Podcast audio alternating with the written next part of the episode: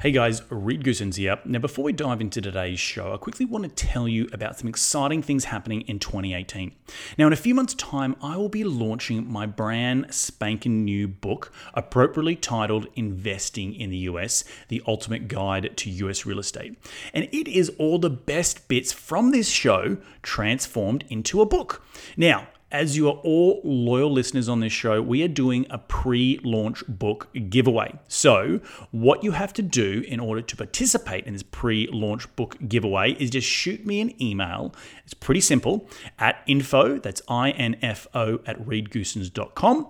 And in the subject line, you can put the words Crackin book. And in return, I will shoot you back a link where you can go and pre order your copy of my new book. Now, remember, in that link, there will be a, an area where you can put the code Crackin, C R A C K I N, and that will enable you to get a discount.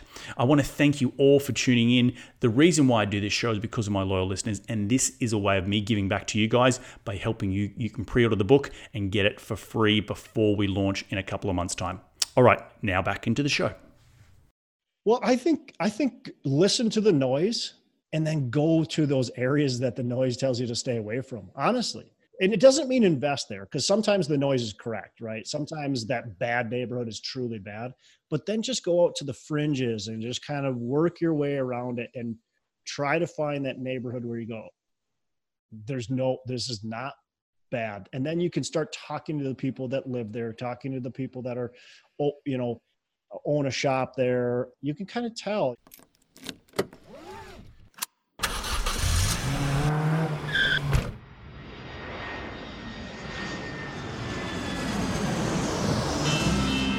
Welcome to Investing in the US, an Aussie's Guide to US Real Estate, a podcast for international investors and real estate entrepreneurs looking to break into the US market. G'day, g'day, ladies and gentlemen, and welcome to another cracking edition of Investing in the US podcast from Los Angeles. I'm your host, Reed Goossens. Good as always to have you with us on the show. Now, I'm glad that you've all tuned in to learn from my incredible guests, and each and every one of them are the cream of the crop here in the United States when it comes to real estate investing, business investing, and entrepreneurship. Each show, I try and tease out their incredible stories of how they have successfully created their businesses here in the US, how they've created financial freedom massive amounts of cash flow, and ultimately created extraordinary lives for themselves and their families. Life by design, as I like to say. Hopefully, these guests will inspire all of my cracking listeners, which are you guys, to get off the couch and go and take massive amounts of action. If these guys can do it, so can you. Now, as you know, I'm all about sharing the knowledge with my loyal listeners, which is you guys, and there's absolutely no BS on this show, just straight into the nuts and bolts.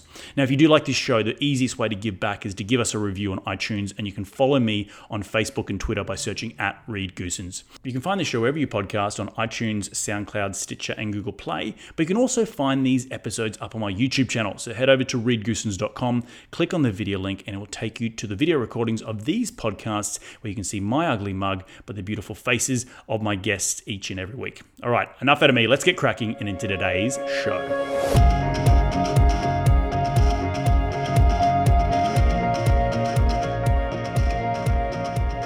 The show, I have the pleasure of speaking with Todd Dexheimer. Todd is the CEO of Venture D Properties, and he started investing way back in 2008, mainly focused on single family and small multi-family flipping. Since then, Todd has purchased and renovated over 500 units. He has completed over 150 flips, including a 20 unit mobile home park, a ski resort, and a 15 unit apartment complex, whilst using the profits to build his own rental portfolio. Currently, Todd owns approximately 350 units located in Minneapolis, Milwaukee, Cincinnati, and Lexington, Kentucky. His focus is on syndicating large value add multifamily in emerging markets across the United States. To top it all off, Todd is also the host of an up and coming new podcast called Pillars of Wealth Creation, which you can find on iTunes or wherever you podcast. I'm really pumped and excited to have him on the show, but enough out of me. Let's get him out here. G'day, Todd. Welcome to the show. How you doing today, mate?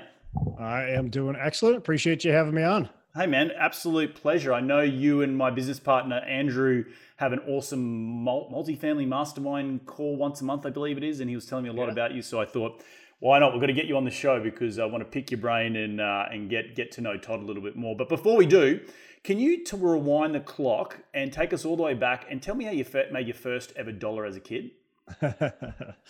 so my first ever dollar as a kid, I think, was probably made mowing lawns. I started a a business called uh, Toddito, and it was my buddy. We his nickname was Dito, and so we combined our names, and that was our lawn mowing business. And I think, I think he mowed like a half a lawn, and I mowed about uh, maybe a handful of them, and that was that was our business.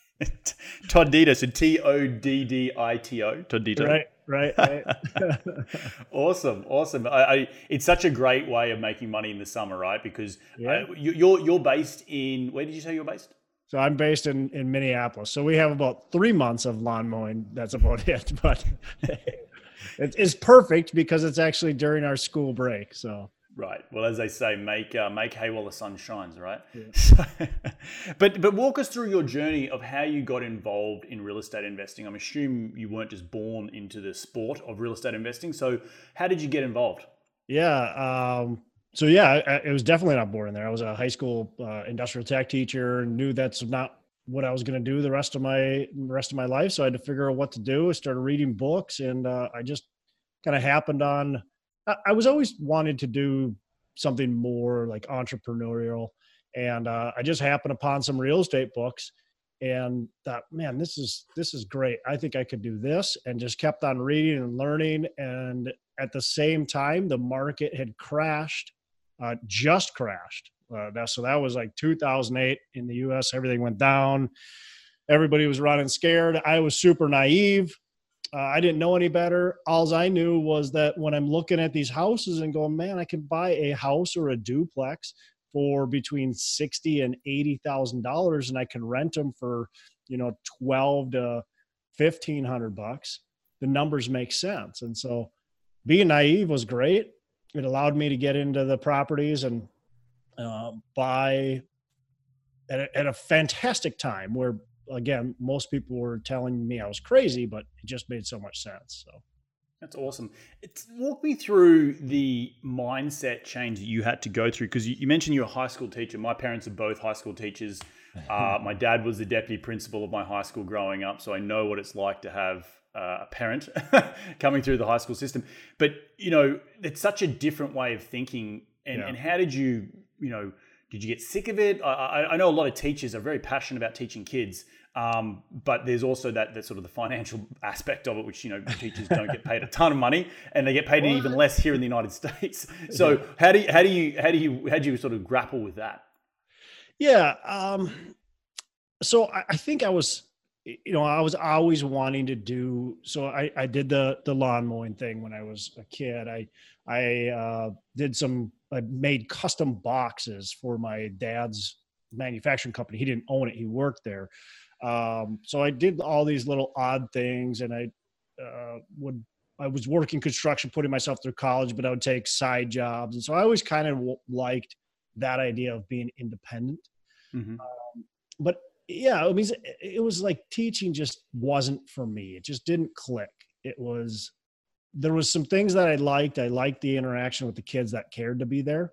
Uh, I enjoyed that. I, but I just didn't like the stuffy kind of school system. It just wasn't me. So I wanted to find something else. I was actually going to become a doctor, and I thought, well, boy, I really don't want to go to school for, you know, all these more years and you know that's going to take forever and then i'm stuck in this job and so it was really just reading books i think that just was like really there's this other life out there i don't have to be an employee like i don't have to be stuck in a stuffy classroom or in a stuffy uh you know clinic or anything like that and so i that was honestly a, a, really it books were my mentor books were the what what was like slapped me in the face and said, "Look, you can do something else in life."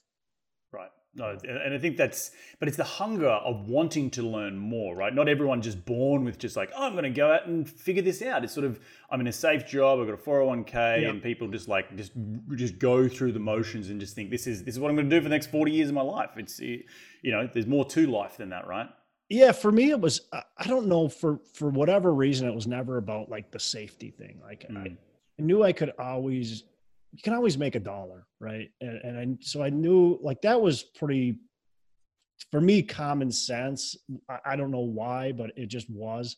And I think there was just that desire of like, look, I'm not going to, after my very first year teaching, or maybe it was even during my first year teaching, I remember telling my wife, like, I got to figure out what I'm to do when I grow up because it's not, it's not teaching. So it was very quickly, I was like, I got to figure this out. This is not it. I just went to school for four years five years actually. Don't, don't tell anybody.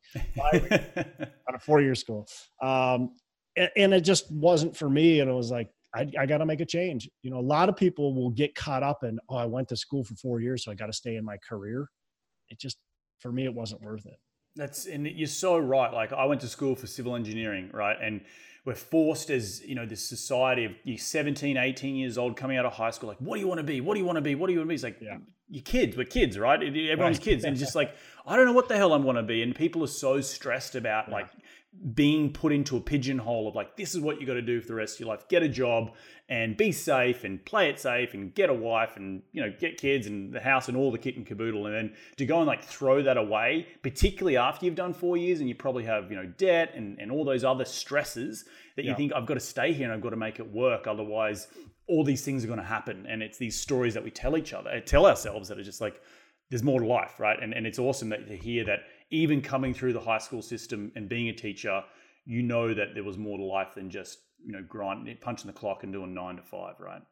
Yeah, and I think one of the easiest uh, things and was I was making thirty thousand dollars a year as a teacher, so it's not like I was making a lot of money. Right, right, so right. It's not like it was like, oh, I got to lose, you know, lose this cushy job. Uh, it was gotta get rid of this thirty thousand dollar job. That you know. it's sort of it's it's sort of like the well I'm only at thirty thousand bucks. How how much fall, more can I fall? yeah. Right? It's not as if I'm at three hundred thousand and I've got to come right. down. To, yeah, no, I get it. Totally get it. So, so, so walk me through that first ever deal. Were you doing that whilst being a teacher?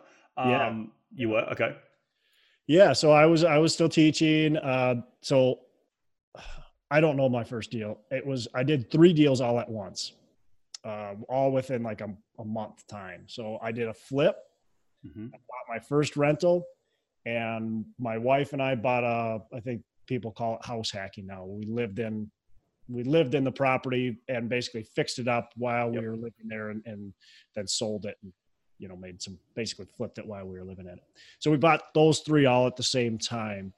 Do you want to talk about like a yeah. particular one or yeah yeah yeah yeah. like the, walk into talk me about like how you found that first deal because mm-hmm. you mentioned earlier in the piece that they were you know you, you sort of timed the market you know coincidentally that it was sort of at a cheaper right. uh, you know properties and, and and you know when I first moved to the United States in 2012 I also noticed how cheap properties were just compared to yeah. Australia it's just like the barriers to entry is so much lower yeah. um, so did you have to go and did you know when you did your house hacking was it in a worse neighborhood than what you were used to? Like how did you sort of grapple with all that sort of stuff? Yeah sure. So no i i did not buy in a worse neighborhood. It was definitely a different neighborhood than I was used to because I grew up in the suburbs, you know, where you know everybody is looks the same and talks the same and has, so I the first house I bought was in the city, so it was definitely a different uh, demographic uh, than I was used to. But it but it was not a bad neighborhood by any means. However, it was funny because you talk about the difference of of what people's opinions are. People that live in the city, that they don't necessarily this is maybe going on a tangent but they don't necessarily understand the city that they're investing in uh, oftentimes because people think that they oh i've lived here all my life i know it mm. that's not the case so when i was looking at my i'll just talk about the, the house that we lived in um, when we bought there people told us we had a lot of people that said don't move there like that's a terrible place don't terrible area don't move there and and we, you know, it's like that doesn't make any sense. We're walking around. It's like it's super. It's nice. There's shops. There's like it's really kind of trendy area, and so we just kind of ignored the the noise around it and moved in, and that that was the case. super nice, but back in like the 1990s, it was one of the worst neighborhoods in the in the city. So people don't understand their own city that they live in. So that's that's something when you're investing, like you've got to get beyond the noise and actually learn the neighborhoods you're investing. And that was same thing with the rental. So the first rental I bought, uh, bought that for I think sixty thousand dollars, and it was in uh, our a neighborhood called North Minneapolis, the North Side, and the North Minneapolis is where all the the the murders are, and you know all the crime happens. That's the D neighborhood. However, that's only a small section of North Minneapolis. And where I bought was on like the very upper part of North, and it's actually a pretty nice neighborhood. I would live there. But the noise told you don't even think about it. Like don't do it. You know, everybody. Yep. So so but it was the boots on the ground, like getting to know these neighborhoods, looking at the crime maps and going, well, really what I don't know what people are talking about. This is really good. And that was the same thing about like just buying, period. People are like, don't buy real estate. It's crazy. You're stupid. And I'm going, well, I can buy a house for $60,000 and can rent for 1400 Doesn't seem stupid to me. Like, I'm going to buy it. yeah. No, yeah, I think move above the noise and, and people are so fixated on the blinker system, right? They've got these blinkers on and they just, oh, I've lived here all my life and that's always been a bad neighborhood. Well, you know, the fact is cost of living's going up and you've got to find new neighborhoods to live in. That's called gentrification, right? And that's sort of, you know, you, you might have been above, uh, in front of the curve. Uh, how, how have those houses gone since then? I assume we're now, what, in 2018, so we're nearly 10 years later. I, yeah. I, I'm assuming pretty well, right? Yeah. So, I mean, I, I, I actually own a couple in the neighborhood that I live in still. Um, those so i the first the first house that i bought that my wife and i lived in we we sold and then we bought another one just in the same block and did the same thing with when we sold that so i think the first house we bought for like 140000 the second house when we sold it we sold it for like almost 350 and now wow. it's probably closer to 400 easily Wow, wow, and that's in what a, what a nine to ten year uh, yeah. horizon, right? Yeah. Yep.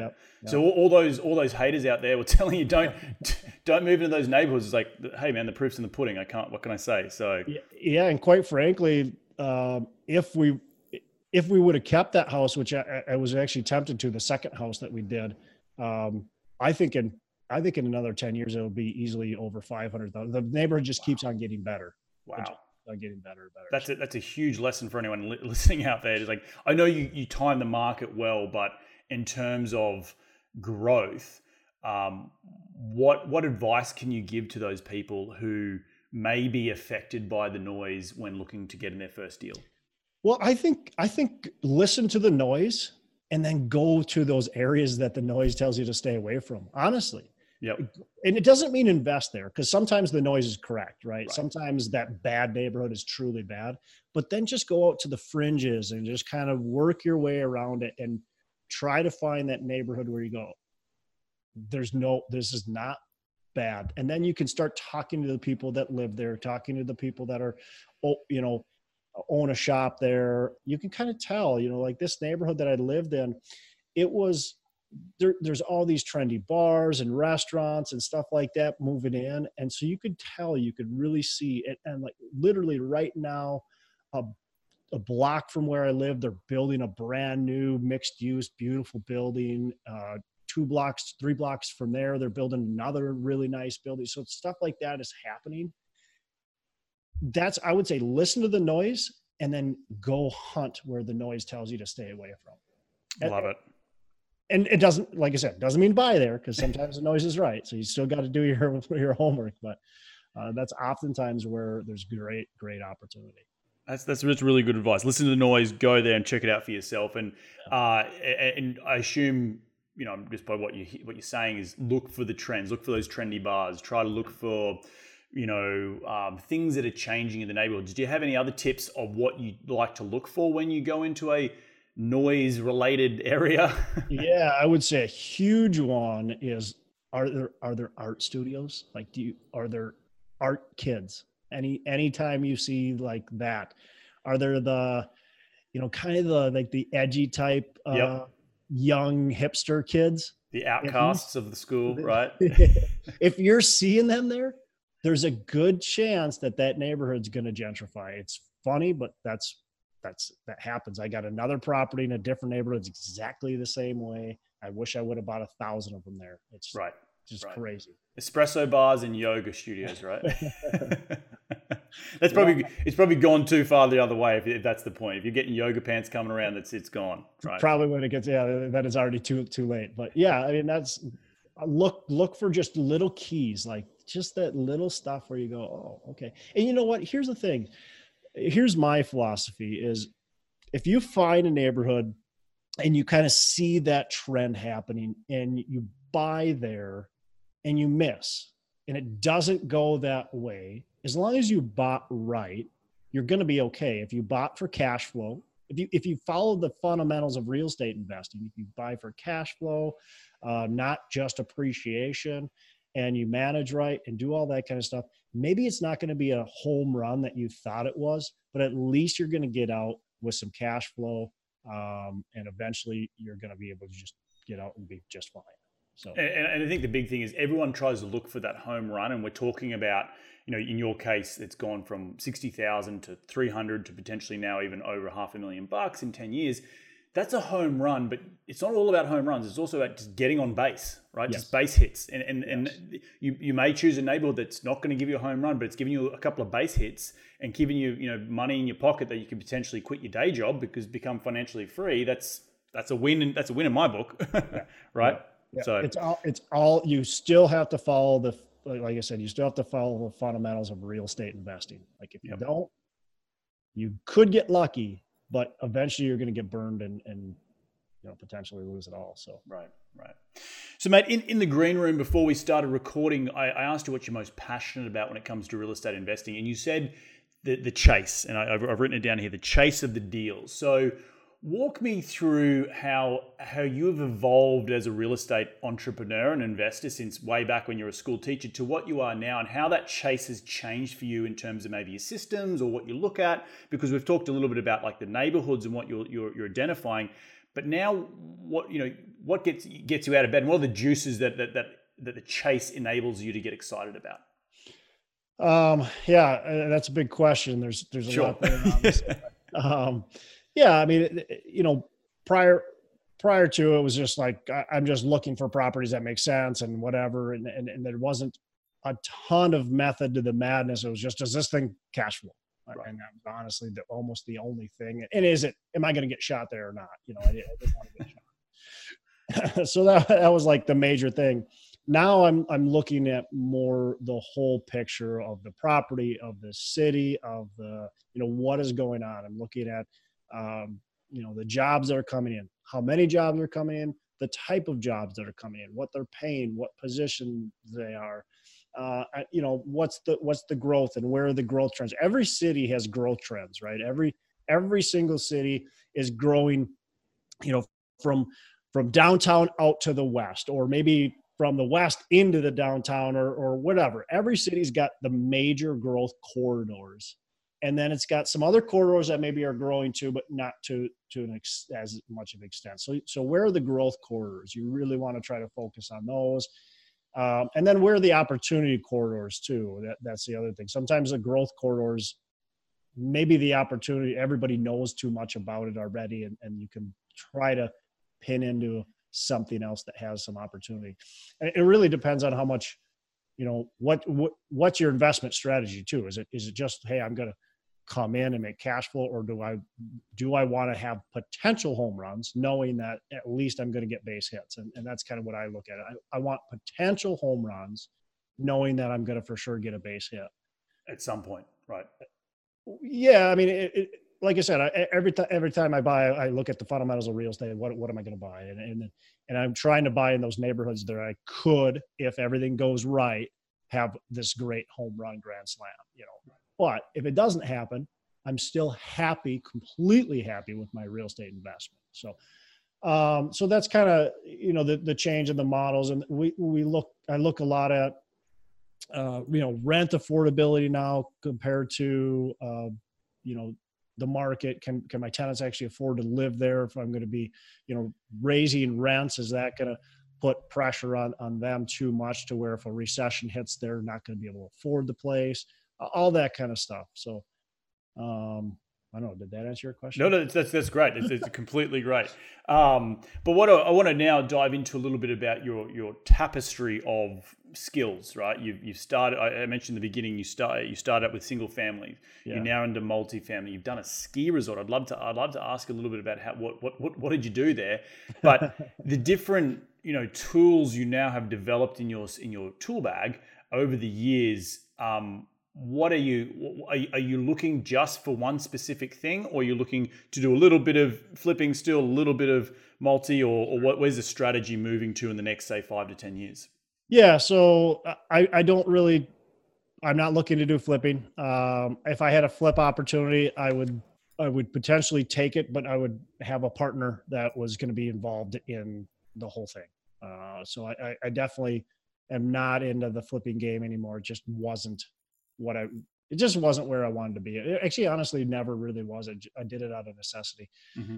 Um, and then we could talk about that. But uh, so yeah, so right now the main focus is multifamily syndication, um, and then it's also building a business that's more vertically integrated, where I've got every, all the systems in place, where I'm trying to build things that are going to feed off of each other uh, in in the multifamily syndication space. So. Um, that's, that's, that's awesome. What, what, sort of what sort of things are you doing to make it more vertically integrated or, or create that ecosystem of businesses to be complementary to one another?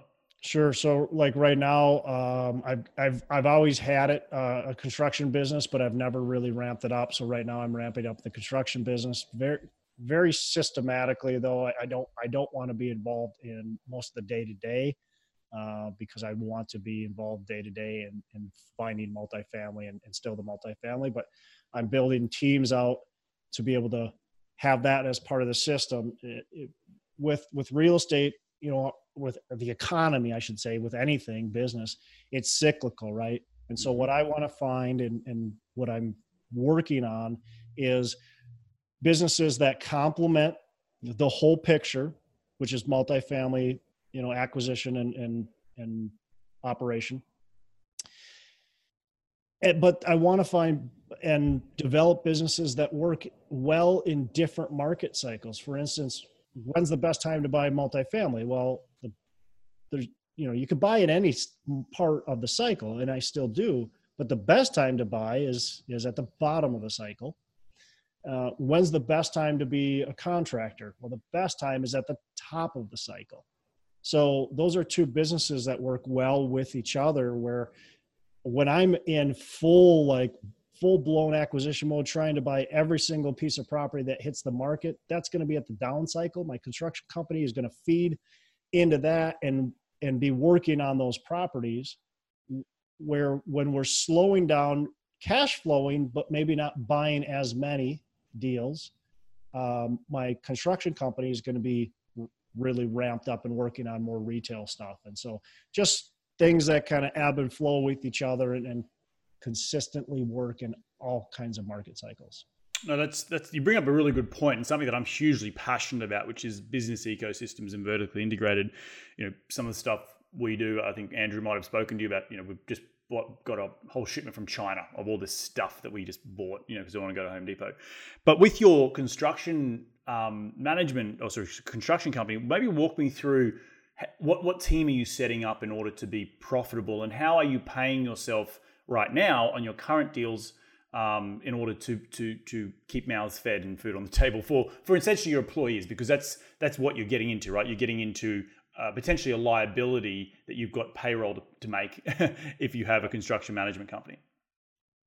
Yeah, so starting out, most of it's going to be not employees. The construction industry is really good because you can have a lot of subcontractors. So most of them are going to start out as, as subcontractors. Already do have a few employees, um, but you know mo- most of that's going to be subcontractors, um, and then commission based. So I'm going to have real estate agents uh, involved um, because we're going to be our niche is um, working with home owners that are going to be selling their house, whether it's tomorrow or maybe a year down the road, whatever it is. But we're working with them to maximize the value of their home. Um, so it's going to be realtors that are going to be involved in in helping you know sell the the, the business, and then uh, the so the really the only I shouldn't say the only, but the main person I'm going to have to worry about can we take care of is going to be the the estimator um, and kind of the person that's going to be going to the job, giving the exact price, and then making sure the materials. So project manager, whatever you want to call it. Right. Um, so that's the main person that's going to be involved in the business. Now, again, this is like pretty infancy stages, so I haven't completely decided exactly how I want to do it, whether it's uh, some commission along with some salary or, or exactly how we're going to do it. But yeah, that's an important thing, and that's that's what I think about a lot. Is I don't want to just hire somebody day one and be paying them, you know, seventy thousand dollars a year salary, and then all of a sudden have no work coming in. Right. So so we you got to be careful with you know how you start that business when you've got an employee that you almost need to right away. Right, right. Well, I think the, the, the big thing, and, and, definitely something we've focused or looked at, uh, spoken about and looked at, because of my construction background, like I know that I'm paying a GC right now, and I'm probably paying him a little bit too much. you know, he's making money off me, but yeah, do I want to go out and um, hire an employee straight away? And I think the way that I've thought about it or strategize is like, okay, I've got enough volume, or you know, as maybe you do, to get them started cutting their teeth on the multifamily stuff. You know, where it can just be like, okay, you're, you're just going to be a project manager on site, make sure the GC comes up and does his work, and then from there, potentially wheel them off into this new biz, which is you know talking about commission based and, and and helping sellers yeah. with, and maybe that's a good just stepping stone rather than just like, oh gosh, I've got the thousand dollar employee and I've got no work for him to do right this second. So yeah, maybe yeah. something like that. Is is that are you do you have active projects with your multifamily stuff that he could or he or she could could could jump right into right now? You know, so most of my multifamily right now, the acquisitions are mostly out of state. Uh, I do have some projects, you know, that like I'm selling some of my properties, or we're always, always, always doing some renovations to them. Um, so we do have always some work. Uh, but yeah, the the key for me right now with this whole business uh, model is I want I'm really focusing on building a business that can be sellable in the future mm-hmm. and can sustain without me. Um, because I, I, to me, that's that's like the most important part. When I built my started my real estate business, that wasn't even a thought. Like it was just I was hammering through it. But I think as as you grow, it's uh, how can I build this thing to be an asset in the future? You know, and so with this construction company, it's you know most construction companies out there. I bet ninety nine percent of them they can never sell. They're worth they're worth what their equipment's worth, honestly. Yeah. You know, or, or, or, what the main project manager's worth, right? Like if that, he goes somewhere else, his business is useless. That that's just it, you know. And so you want to build a business that can be that somebody could just come in and buy and they don't have to be the one keeping the wheels spinning. That business is already spinning. So if you could have revenue coming in without the ceo being in, uh, involved that's the to me the best way to build that business. It's, it's a great business model. And it's it's that residual income that we always talk about and want so. Yep. Yep. So, so what strategies have you been thinking about to try and create that foundation of that business in order to have that future goal of selling it in 10 15 years time? Yeah so i mean first it comes down to people you know who are the people that you can put in place and then it's also the processes you know what kind of processes can we put in place? So everything that i'm going to do today is going to be completely written down into job descriptions and all that kind of stuff. So what are the people and the processes i think is is really really critical to you know how you're going to do it. Um, and then and then obviously the vision behind the company is, is extremely important too. I think that's going to drive um, the whole business. So I, I, think you know those are probably the biggest key critical factors um, coming into it. Obviously there's lots of little nuances. I mean i've got like pages i like to write everything down instead yep. of type it. So i've got like pages and pages of like chicken scratches i can you know kind of go through but it's like know, I've got flow charts of, you know, how are we going to do, who are the people involved, you know, what are their tasks and how are they, how is everything going to kind of flow together to make it uh, profitable. And I think awesome. it's a really important exercise to anybody doing, whether they're wanting to get into multifamily or really anything, uh, any kind of real estate or any kind of businesses, you know, what's this thing going to look like from a, from a high level all the way down to the, the low level. Yep. No, I think it's incredibly important to write that stuff down. And because, you know, you're figuring out, I'm figuring out, we're all sort of, as entrepreneurs, just figuring it out, right? We, we don't know the answers straight away. Uh, so the thing is, sort of, you, you you try and strategize as best you can, then give it a crack, and you'll learn along the way. And as all of a sudden it starts like that snowball going down the hill, and it gets into hopefully something that you can sell and or, or even just step away from in the future. You're not reliant upon you steering the ship. That's uh, it's pretty pretty freaking awesome.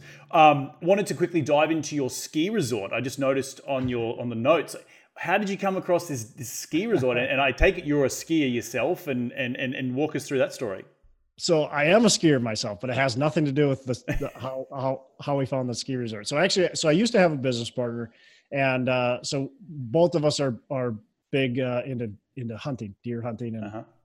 so he was actually walking another property that uh, he had some hunting rights on, and and stumbled across this property and noticed like all the deer were at this property. So he went to talk to the property owner, and uh, and as he was like going to this owner's place. He's like, this is like this huge like resort thing. There's chairlifts everywhere. Like, what's going on? And so then he's talks talks to this guy, and it talks to him about the hunting, but then talks to him about this property. And, and so that's kind of how, honestly, how it came about.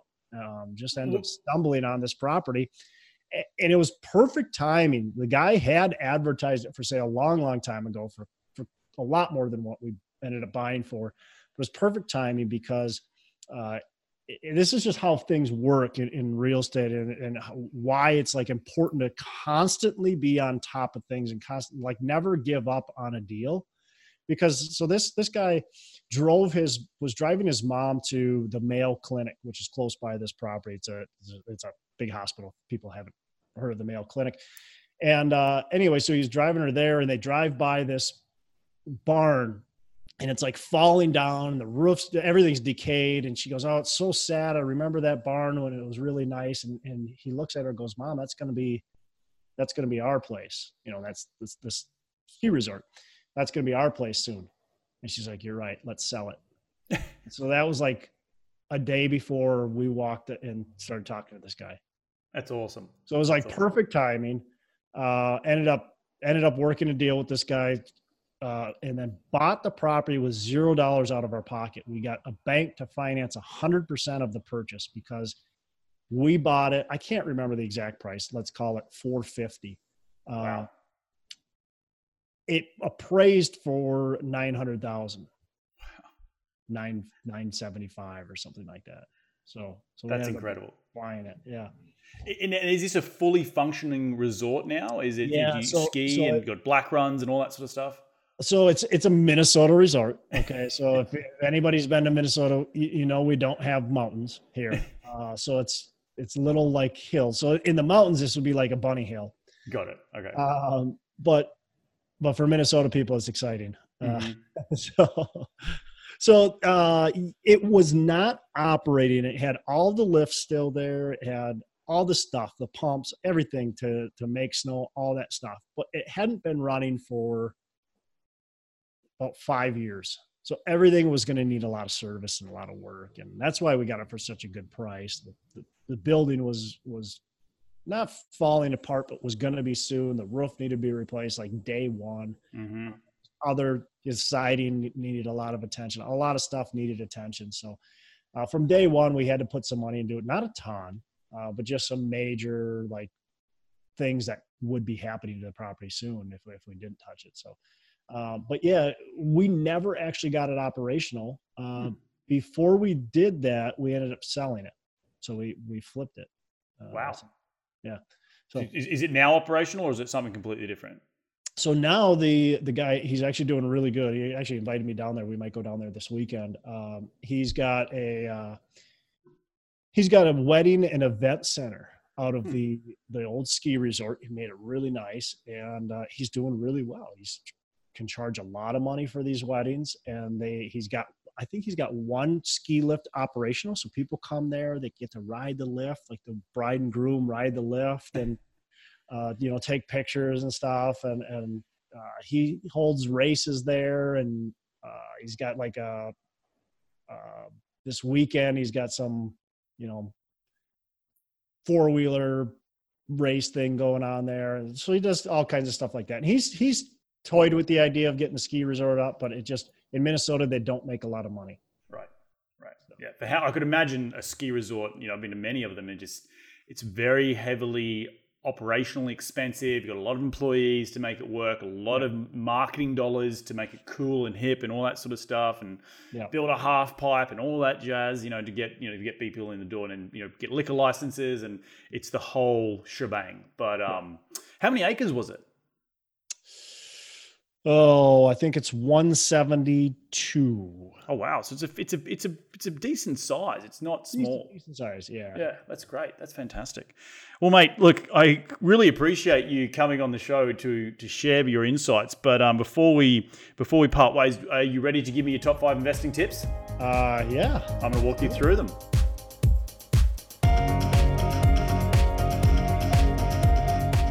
Mate, what is the daily habit you practice to keep on track towards your goals? Yeah, um, there's a few things, but I, I guess one of the main things would be I I time block. So Mhm. ev- everything is is written down. I mean, I've got my calendar. I write it down, uh, you know, by the hour or whatever it is, and so everything is very time blocked. And I do I do sometimes get messed up off that time, but I try to keep to it as much as I can and and really focus on my day. So that would be one of them. The other thing that I've done is um, I've now I, re- I read the the book called the Twelve Week Year. I think it's called. And uh, you read that? I haven't read it, but I've heard of it. So it's great. And so now that's uh, how everything's blocked out. Is is is my year is twelve weeks, and so I have my set you know goals and everything on my time block, everything on my week is based on achieving my twelve my, my year, my twelve weeks. My so so it's just that mind shift change of because I, because you know you get all these big year goals and and it's so easy to put them to the side because shoot January first is a long time from January first you know The next year. right so it's like it's easy to it's easy to push them off and with 12 weeks uh, it's just a lot quicker and and you've got to hold yourself more accountable and only focus that, that's the other thing focus on just a couple things because in 12 weeks we know we can't achieve like everything so let's just focus on a few things and it's I think it's really important to, and I I'm, I'm a victim to it. You know, you set these goals out, and then they just end up dragging out for like uh, 12 months or longer. You know, you just got to Yeah. get in and get it done. It forces you to like, come on, get get it get it done, and don't be shiny object syndrome and like, oh, well, there's that thing I could start, or there's that thing I could start. You know, Yeah. being being really really focused. Uh, second question: Who is the most influential person in your career to date? Boy I, that that one's tough. I mean as far as I, I- I gotta say my wife. I mean she's she's been like a complete blessing on on me. She's allowed she allowed me to you know quit my job and and just supported me there and uh you know takes care of the kids when when i need her to. She's just just an awesome support. So she's she's got to be the number one. That's awesome. yeah That's for awesome. sure Uh, what is the most influential tool in your real estate business, whether it be software or a hardware that you know you really can't not have in your day to day business? Wow, that's a tough one. Um, I've had people say like their phone because their phone is always ringing. yeah, sometimes that's a nuisance, though, isn't it? yeah, right. Um, you're kind of stumping me here, but I, I'm going to just, I'll come up with probably a better answer after we're done. But I'm just going to say, uh, you know, the the my my syndicator, I guess, analysis spreadsheet, which is just an Excel document that I've Yep. created. Um, but that I use that almost every single day because I'm underwriting deals all the time. So I would say that's been huge. Um, you know, uh, there's there's there's other things that are definitely helpful. Like Mailchimp has been very helpful, and um, yeah, I, I'm sure there's other things. No, that's, that's great. No, 'cause I think having something that is, is systemized and you understand it and, and building out spreadsheets. I know when I talk to guys about underwriting, like I always encourage them to build their own spreadsheet because then they can understand the nuances of it. Um, and and then not, not just rely on someone else's spreadsheet that oh the numbers turn green so it means it's a good deal right so it, it yeah, and you know why, right? Right. And it's your own spreadsheet. You know why. you know where you know where the bugs are you know how to find the bugs and you know weed them out and make sure okay well this is why my spreadsheet is flexing so hard or not flexing enough, and, and I can I can tweak it. So uh, Yeah. so good stuff. Um, who what has been the biggest failure in your career to date, and what did you learn from that failure? Yeah, I mean, there's been plenty of them. I'll. I'll- Can I mention two? Yeah, mention as many as you want. All right. So one would be um, trusting people and not putting things into contracts. Just trusting that everybody's good, and I'm, I'm that's kind of who I am. I just everybody to me is is good, um, but it, I, I've got I've gotten burned on that. I lost seventy thousand dollars on um, a, a deal by not by just trusting somebody and and not actually getting it into into writing. So that would be number one. Number two is um, not going big sooner. Sure. So And that, does that just mean a transition into syndication or from Yeah. the single family? right, transitioning into multifamily, multifamily syndication. It, it honestly, like you know, things are good, right? And I- and I enjoy my life and and I enjoy my business. And but looking back, it's like, hey, you didn't need to take the training wheels off. You know, after I, I rode my training wheels for you know eight years. I didn't need to wait eight years to you know take them off. It's hindsight, man. It's you always beat yourself up. You're, you're sometimes Yeah. we're, we're our worst enemy, right? Right. And I don't I don't know necessarily that I beat myself off. I just beat myself sorry. beat myself up. Uh, um you know, but it's just like it's a lesson I've now learned moving forward of hey, you know, you don't have to wait forever to graduate. Like the next time or the next like this I, I'm looking at this construction business. Like I'm not going to start little. That's it's not mm-hmm. even. Like that's not even. If I'm going to start little, I'm not going to do it. So Right. now it's like okay, let's look at the whole picture. And so it made me just not that I regret it, but it made me learn like you don't need to wait forever to get started to get to where you want to be. Right. I, I remember uh, a mentor of mine saying to me, the traffic lights are not always going to be green at the same time, right? And you can't always wait for that, for, for the whole string of lights to be green to, okay, now I can go, right? Because there's, and, and, but, but on the same token is, you know, for those people listening out there who've never done it, make sure you have the training wheels on for a little bit because otherwise you don't make a stupid mistake. Um, it, it's just sort of that, that fine line between not waiting too long, maybe in your case, uh, and then other people waiting going too quickly. But there's that there's that balance and understanding now that your mindset is it's, it's fantastic. That as you said, it's I'm not going to start this construction company if it's not worth my time getting out of bed. I'm not going to go big straight away because what the hell? Why, why why not aim for the stars, right? Because if you fall short, then you still made a you did pretty pretty bloody good job, right? so. Yeah. Uh, mate, and last question for you. Where can people reach you if they want to continue the conversation, they want to learn a little bit more about what you do and be just in your sphere? Uh, yeah. So uh, they can. You already mentioned the Pillars of Wealth Creation. They can they can uh, check me out there, pillars of wealth pillarsofwealthcreation.com, or go on to whatever iTunes, Stitcher, wherever they listen to this. Um, and then uh, they can go onto my website. My website, my my business website is venturedproperties.com. Is D as in Dexheimer or dog? Venturedproperties.com.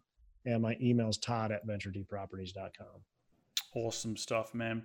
Well, I want to thank you for dropping by today. You certainly provided us some, some cracking information and just some of the, the big three takeaways that I took away from this conversation today are just to summarize is I think the first one right at the beginning of the show when you said you can always make a dollar and and that mindset of ta- taking you out of teaching and knowing that you can always make a dollar or you have a you have a fallback scenario from you know I think what I what I'm hearing from you is that you might you want to give it a crack otherwise rather than just sit there and, and, and you know play you know you know whatever whatever life it is you want to give it a go and if I, if you fail well I can always go back and make a dollar somewhere else. Um, the second one was move above the noise. I think that's so important when you're hunting for deals. Uh, even when you're getting started like I'm sure people were sort of saying to you when you got started in real estate and quitting your jobs like oh, you don't want to quit your teaching job, you know, this safe thing, you know, blah, blah, blah. But moving above the noise and then going towards the noise in, when it comes to finding real estate deals and checking it out for yourself. Um, and then the last one, I just did what you just said about the failure, trusting people too quickly and not having it in writing. I think a lot of people, it's a commonality between a lot of entrepreneurs when they get started, they're so focused on trying to you know get it going and get to the next point and, and don't and, and, and don't look at the small stuff which can hurt which can bite them in the in the butt uh, you know in, in years to come if things uh, don't go well. So um did did I did I capture everything? Is that good? Yeah absolutely. That's good. All right man. I, I love the uh I love the phrases you use. They're great Crackin's a Crackin's a good one because I always uh, it's it's a, you know Crackin deal and it's a you know very Australian but it, you know got to got to got to, got to lean in when you can right. That's good. Well, mate. Well, thank you so much for dropping by. Enjoy the rest of your week, and we'll catch up soon. Absolutely. Appreciate you having me on. Well, there you have it, guys. Another cracking episode, jam packed with some incredible advice from Todd. Make sure you do check out uh, his podcast on iTunes and make sure you hit him up if you ever have any questions about getting started in multifamily syndication um, or if you want to ever buy a ski resort. You know, make sure you hit up Todd. He's probably the expert on, on buying ski resorts. Uh, you can also check out all the show notes on my website at reedgoossens.com. Thank you again for taking some time out of your day to tune in to continue to grow your financial IQ because that's what we're all about here on this show. And we're going to do it all again next week, so take care be safe, and remember, happy investing.